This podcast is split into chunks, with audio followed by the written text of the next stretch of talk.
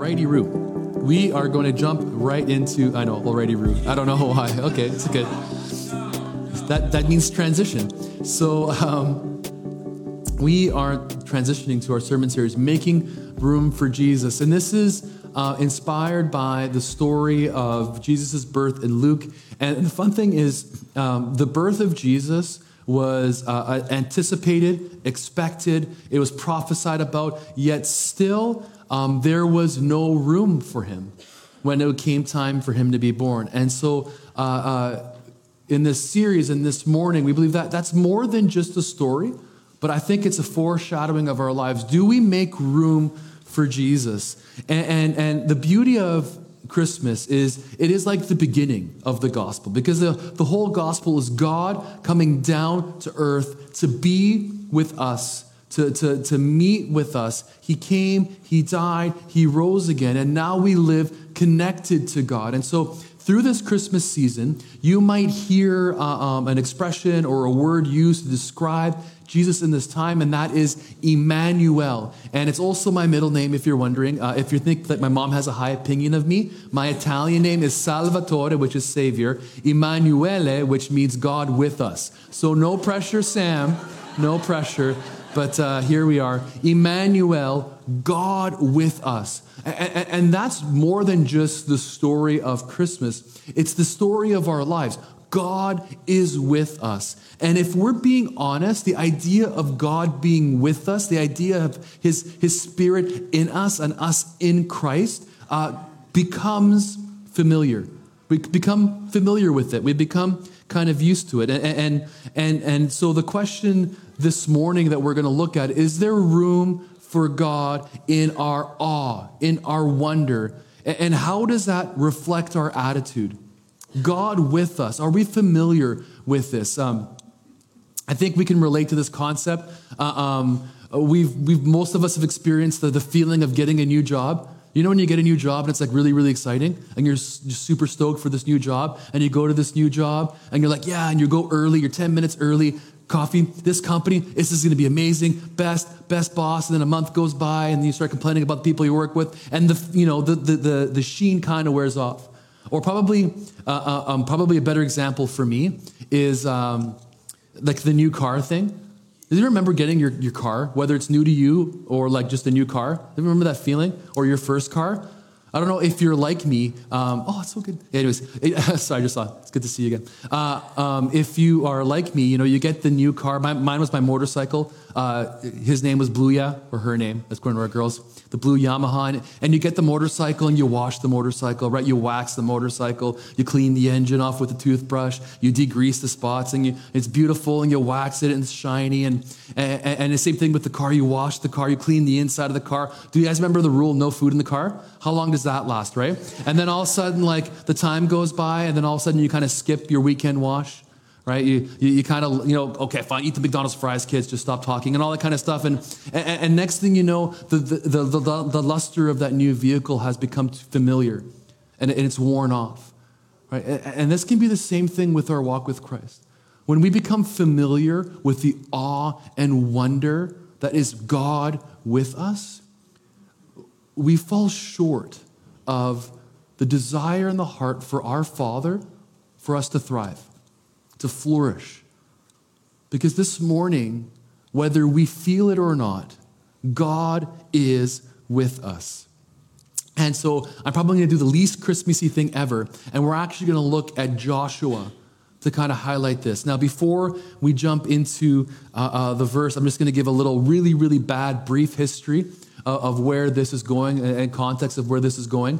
So uh, uh, here, uh, Israel uh, has been given this promise of this land. And so, uh, before that, 40 years before, they were slaves in Egypt. They were set free. Uh, Moses kind of came in there and they did the whole fun things and the plagues and the things. And then they were set free. And, and immediately they were free and they were excited. Yeah, God is amazing. God is good. And they run into the, the Red Sea and the Egyptians following behind them. And immediately it was like, God, where are you? And they just forgot. And then he split the sea, part of the sea, and they walked through the sea. Yay, God is with us. And then see clothes and all kind of fun stuff. And then they get hungry, right? They're really like, oh man, it's better to be a slave. God, where are you? You have abandoned me. Then God miraculously provides food from the sky. Food from the sky? Do you know how many times I've asked for food from the sky? Have you ever been hiking? I'm like, God, food from the sky and make this trail end. Anyone else? Uh, um, anyway.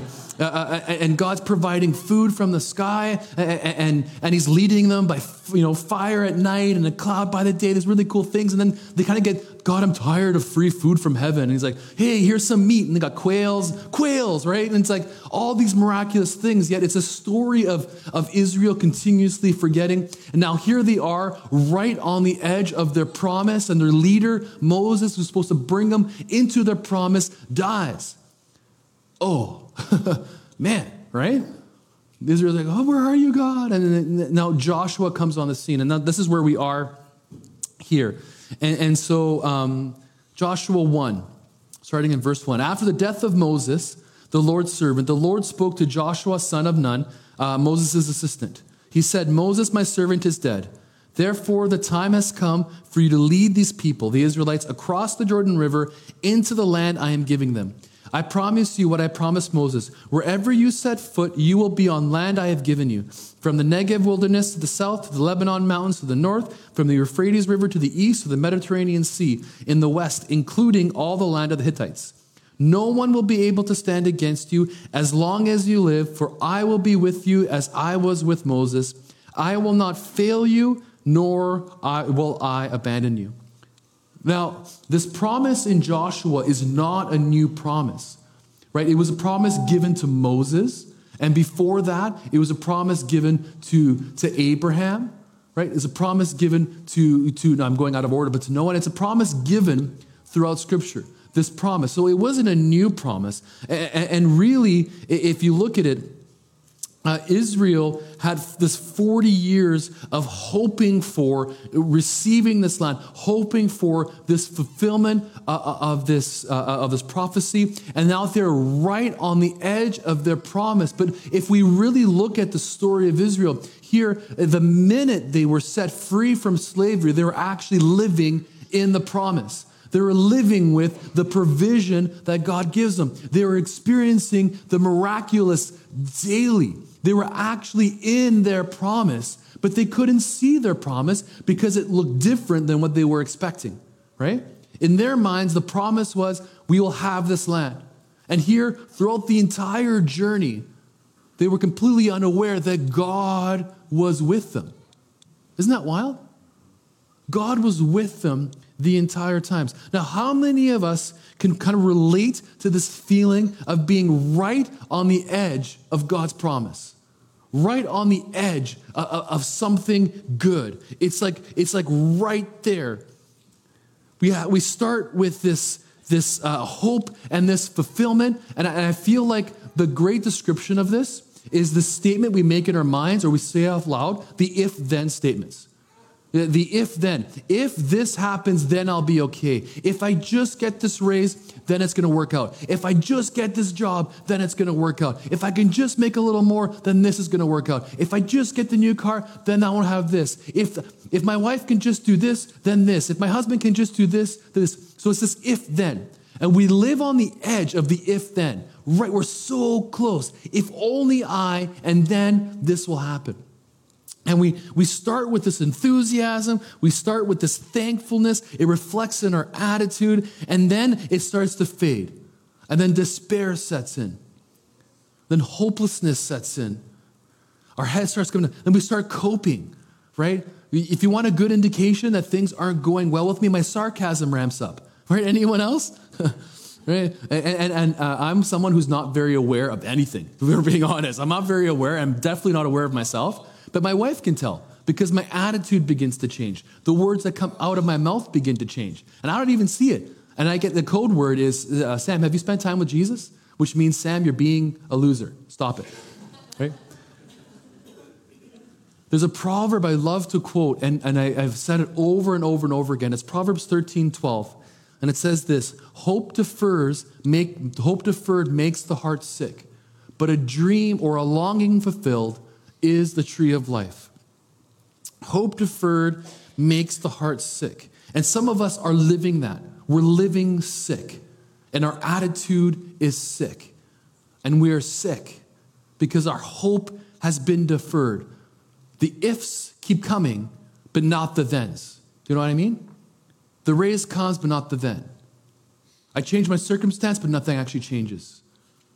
And all these ifs lead to this empty then. A hope deferred makes the heart sick. Now, um, we again use hope uh, in a funny way in our kind of North American context, kind of like it's more like a wish. Like I look outside and I see it's sunny. It's like I hope I can put on shorts and a t-shirt and play outside when it's like minus three, right? It, it's uh, I hope that this winter it will be like summer and will feel like Hawaii. It's it's not going to happen. I hope I win the lottery. I don't even play the lottery. It's not going to happen, right? And sometimes that's what we do with hope. Yet the kind of biblical idea of hope, if I can simply define it, hope is this firm foundation. It's like an anchor, firmly set. And, and when, our, when we place our hope on things that aren't firmly set, we place our hope on the if thens of life. That, and, and like, who's had a smooth life? But whose life in here has just been like, it's been good all the way through. It's just accident. Life is full of ups and downs. We live in a broken world where sin exists, brokenness exists, broken people exist. And if there, if everyone was like me, then it would be smooth. But it's not true, right? And the ups and downs. And so if we're placing our hope on circumstances around us, then that we're getting sick. How many of us adults can swing on a swing? I did. Wow, that's that's a talent right? I just look at a swing and I'm like, right? Uh, uh, this up and down leaves us sick. So, what can we place our hope in that is firm? It's a leading question because I think we know the answer. The definition of hope is placing our foundation on a God who is faithful. That's the biblical definition of hope. Hope is tied to our view and understanding of our Father. And if we don't have it, then we don't have hope. We have something that's continuously deferred. But a longing fulfilled is life, a, a dream fulfilled is life. When we move our foundation from what we want to see onto a God who is faithful in his character and his nature and is consistent. That is the only way we equal or get to fulfillment. Hear me, because so many times we think it's situations. And sometimes situations have to change. But if our foundation isn't set, then the changing of our circumstances doesn't give us life. You can't do one without the other. You can't change your circumstances until you've set your foot, footing, right? So if we go back to Joshua, and we're not, but, but Joshua 5, Joshua 1 5, we see that the promise that Joshua was given isn't something necessarily he will see. Because Moses didn't see the promise, Abraham didn't see the problem, all the fathers before didn't see the fulfillment of the promise, yet they saw and they lived in the promise because this is the promise that God gives Joshua I will not leave you, I will not fail you, I will be with you. This is what God says to Joshua I will be with you, I will not leave you, I will not abandon you, and I will not fail you. And this is hope. Because this morning, regardless, of the insanity that is life and the busyness of any season we go through. God will not leave you and he will not fail you. He is Emmanuel, he is God with us, and he is there. This is our hope. And regardless of our circumstances, this is true of the nature of God. So as God spoke to Joshua, he kind of shows him two ways that he can actually walk in or realize or receive this promise now. This is what he says to Joshua in verse 6 Be strong and courageous, for you are the one who will lead these people to possess all the land I swore to their ancestors that I would give them. Be strong and very courageous. Be careful to obey all the instructions Moses gave you. Do not deviate from them, neither turning right to left then you will be successful in everything you do. Study the book of instruction continually, meditate on it day and night, so you'll be sure to obey everything written in it. Only then will you prosper and succeed in all you do. For this is my command be strong and courageous, do not be afraid or discouraged, for the Lord your God is with you wherever you go. So, as we look at this, we look at verse 7. Uh, um, Follow my instructions, don't deviate from right to left. We can look at that like a list of do's and don'ts. And if our view of God is one that He's looking to kind of make sure we, we keep the straight and narrow, if we deviate, He kind of crafts the whip. You know, the, the, the God the judge, the God the police officer, the God the punisher. And if that is our view, then what we do is actually motivated out of fear uh, and avoiding punishment. And that usually leads to kind of shame and hiding. And truth is, if, if our view of God, whether spoken or, or even not spoken, when we would say, oh no, I know God is good, yet our actions reflect a view that sees God as someone who, the minute we do something wrong, does something wrong to us. And a good measuring stick that this is actually how we view God is if our first instinct when life kind of goes wrong is to think, oh, have I been reading my Bible? Well, maybe I didn't pray enough oh, I should have fasted. Is anyone like with me? Like I've done it. So am I like the only one who's kind of broken here? Right? But but that's an indication that our view of God is actually kind of broken because that's not who he is. In fact, that's like a moving target. Because what is enough? What is enough reading the Bible? What is enough praying? What is enough fasting? That is not consistent with the character of God because God has made us enough through Jesus laying down his godhood, becoming fully man, then bearing the cross, taking our shame, but then he didn't stay dead. He rose again and then gave us life. He is good enough. In fact, that view of God is completely inconsistent. When our awareness of God realizes that the story here we're talking about is a God who removes all boundaries, who actually came to us who wants to connect with us, who actually paved the way for us, who literally, literally lives in us through his Holy Spirit. And then the Bible says that we are also in Christ. The beautiful picture, uh, uh, um, as Paul writes, that not only is Christ in us, but, but we are in Christ, is this picture of being completely I- entwined. Have you ever, like, you have a box of jewelry, okay, and then, like, you go to grab a necklace out of the box of jewelry, and then all your necklaces are one? right? And you're like, ah, that's not getting. More appropriately, guys, Christmas lights. Doesn't matter how you, how you, oh man, just burn to the ground. Literally, when I was like putting up Christmas lights, I will not lie, there was like four years in a row where I just bought four sets of new lights. Anyone else with me? Okay, anyways. That's the picture of relationship that God actually pursues or makes possible for us.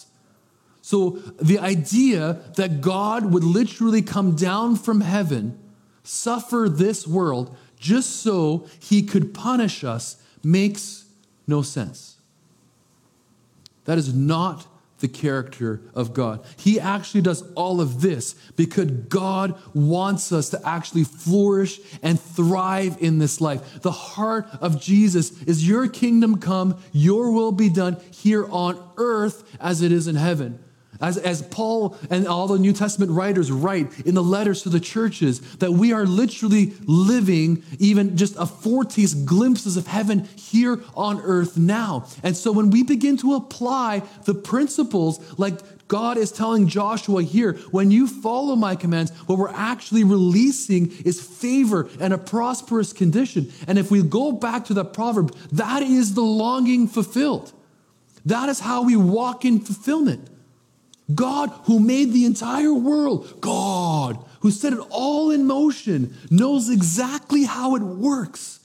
And then says, as you walk in this, this way, this unlocks favor, this unlocks goodness, this unlocks flourishing, this unlocks heaven here on earth. Isn't that beautiful? That's the God we worship, not the distant God but the God who chooses to be intertwined with us. You see, when we begin doing that, that begins reflecting on our attitude. Because when we understand that we are loved by God and live out that love, when we begin applying the principles and walking in the flourishing, and this is the beauty thing. If we think like prospering is linked to bank account and everything being smooth, then guys, we've missed the plot. Because if they can't flourish in Haiti, then we can't flourish. You know what I mean? Like the God, the God is God all over the world. And, and we are like ridiculously blessed here. Like, like, let's not be ridiculous here. But yet, in all our situations, whether up or down, we can still prosper and walk in his favor and flourishing. What we're talking about is fulfillment. No matter what goes around us, like that awesome hymn, it is well. It as well is a spiritual gift given to us by the Holy Spirit. Because when he wrote that song, it was not well, but it was well, because God is God. Does that make sense? And then he tells Joshua, and, and this reflects because as the attitude lines up with heaven, it kind of leads to the second part which is meditate on God's word. Now, now uh, in Joshua's time, uh, they kind of had they didn't have very much written at all. They had a little bit of the law, but what was actually a practice was this, this oral repetition of God's faithfulness and, and promises being fulfilled generation by generation by generation. They would hear and repeat the story of Egypt the story of the plagues, the story of being set free, the, the being led by fire at night, by pillar of cloud during day, God's fulfillment through their ancestors' stories. And, and so they would be hearing this. Now, uh, uh, sometimes we can view meditating kind of like Eastern idea of emptying our mind, but the biblical uh, uh idea of meditating is actually filling our mind. It's kind of the opposite. Uh, one person, one author writes that it's like cows. Cows have multiple stomachs. I don't remember how many they have seven, four, five, five. There you go. More than me. And so uh, uh, they will chew grass and then spit it out, chew it again, spit it out. It's actually really, really close. It's called chewing, chewing the cud, right? And this is what cows do they chew. And this is the idea of meditating, we're chewing on the God's character, His nature, His word, His promises, His faithfulness, His favor. We're chewing on it. Now, as we're sitting here, I can tell you confidently that every person in this room is an expert at meditating because it works both ways, right? We're sitting in the shower and we think of our budget as we're washing. Oh, I don't really have hair, so it's really quick. But let's pretend, right? Okay, washing my hair. And it's like, oh man, how am I gonna make ends meet?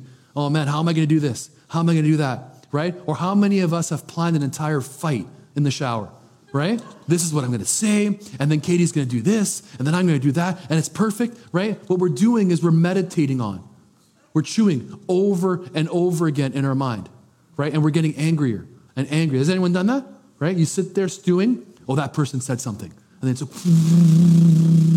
and then we've meditated like an expert and built this entire scenario.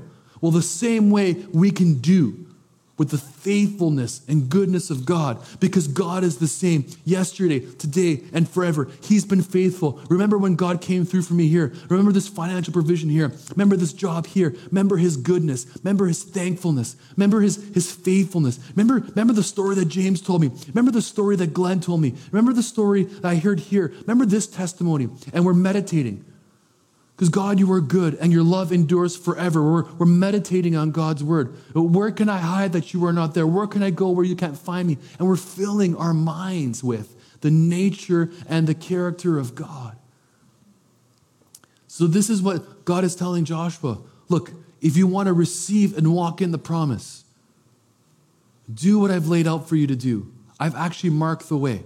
That's the don't veer left or right. It's kind of like do you remember gym class when you learned dancing and they put the little things on the floor and you just follow your feet? Because if you don't start following, you know, you can totally get lost. Well, this is life. God says, hey, look, I've laid it out. My word is a lamp unto your feet. I'm, I'm shining it out. So now walk, follow, right? Who's ever tried walking in the dark? You deviate by like a few centimeters. Oh man, and you smoke the wall. But God's like, no, no, follow me here. Then he's like, hey, the world, man, Things are going to go up, things are going to go down. It's going to be crazy. Focus on who I am. I'm faithful. I am good. I'm faithful. I'm good. I am for you. I will not leave you and I will not abandon you. When things don't look like you want them to see, understand that I am the promise. If our attitude is sick and hopeless, if we're too busy just doing life, I'm going to put my head down. I'm just going to work hard. Then we're missing out. Because we're doing it without the fulfillment that comes from God. So, how I walk it out is actually Psalms 100. So, Psalms 100 is literally a roadmap that I physically use to get my attitude back in line. Because this might surprise you guys here this morning, but sometimes I can have a pretty bad attitude. Sometimes, sometimes I can uh, uh, lose the plot. I can become really familiar with the idea of His Spirit in me. It's true. It's not hard to become familiar with it. Man, sometimes it goes the minute I watch a Canucks game. You know what I mean? It's, it's, it's not easy. So I, I literally use this, and I have this, and it's Psalms 100. And so I'm going to read it to you, and I'll show you what I do. It says, Shout to the Lord all the earth. Worship the Lord with gladness. Come before him singing with joy, acknowledging that the Lord is God. He made us and we are his. We are his people, the sheep of his pasture. Enter his gates with thanksgiving, go into his courts with praise. Give thanks to him and praise his name, for the Lord is good. His unfailing love continues forever, and his faithfulness continues to each generation. So the first two verses are this command to worship, to praise, to give thanks, to begin to shift your attention. Because most of the time, when my attitude is really bad, it's because I am focusing on me. I'm kind of throwing my own pity party. It is a tough life for Sam. It is hard for Sam. Why does all this ever happen to Sam? Oh, poor Sam. As a joke, I always text Katie Italian, oh, povero Sametto. That's what I'd say, oh, poor Sam, right? And I need to shift my attention off of me onto God. God, you are worthy. God, you are so good. You are worthy of my worship. Holy, holy, I quote this all the time in worship. Holy, holy, holy is the Lord God Almighty who was and is and is to come. Because even if I don't feel like worshiping, that statement is true regardless of my attitude. Holy, holy, holy is the Lord God Almighty who was and is and is to come. You are worthy of our praise. You are worthy of our worship. You are worthy of my attention. And then we get to verse three, and it gives us the reason why we're supposed to worship because He is God. He is God. But His is the best part, and He is ours. Isn't that crazy? Like, just take a second and think of God, right? Like, where else does God say, I am yours? We worship because He is God. We are His and He is ours. Oh, sometimes I just need that reminder man, God is for me. That's pretty cool. I mean, if I got to go through life, better God for me than like not for me. Yeah? and then verse four, I feel like gives, I, I think in principles, this is like the business mind going on. I think in principles. So it says, enter his gates with thanksgiving. I, when you think of gate, usually gates are there to keep things in or out, right? Like you don't usually have a gate with no fence, because then what is that? It's a waste of a gate, right? And so um, I had to answer that for you. So here's the gate. And, and, and the entrance into his presence is thanksgiving. Isn't that interesting? It's not like fasting. It's not incredible. To, it's not, I have memorized you know, uh, um, all of the book of Titus. Pick the short one, Philemon, whatever. I have memorized all of Romans. Let me enter your presence. No, no. The, the key to his presence is thanksgiving. You want to discover God's presence where you are right now? Give him thanks. Give him praise. That's the principle. God, where are you? Give him thanks. You discover pretty quickly. Enter his gates with thanksgiving. And then verse 5 is this promise of hope. For the Lord is good, his unfailing love continues forever, and his faithfulness continues to each generation. I feel like we have become familiar with God's goodness. It's, it's easy. And like if I was God, I would say it's too easy yet somewhere in God's infinite wisdom. And the Bible says that his thoughts are higher than ours, his love is deeper than ours. And I understand that God represents himself like a person, like he calls himself Father, and he calls us sons and daughters. But God is not a better version of me. He's not a fixed version of your dad. God is God. And when he says he's faithful, he is faithful because he can not be faithful. I can promise you that I'll be there, but there's no guarantees of my promise, right? I could slip and fall down the stairs. There's some ice on there right now, right? Gone, right? I could be forget. I do that too. Guys, I have I use sticky notes instead of a calendar. How dumb is that? So I might miss an appointment.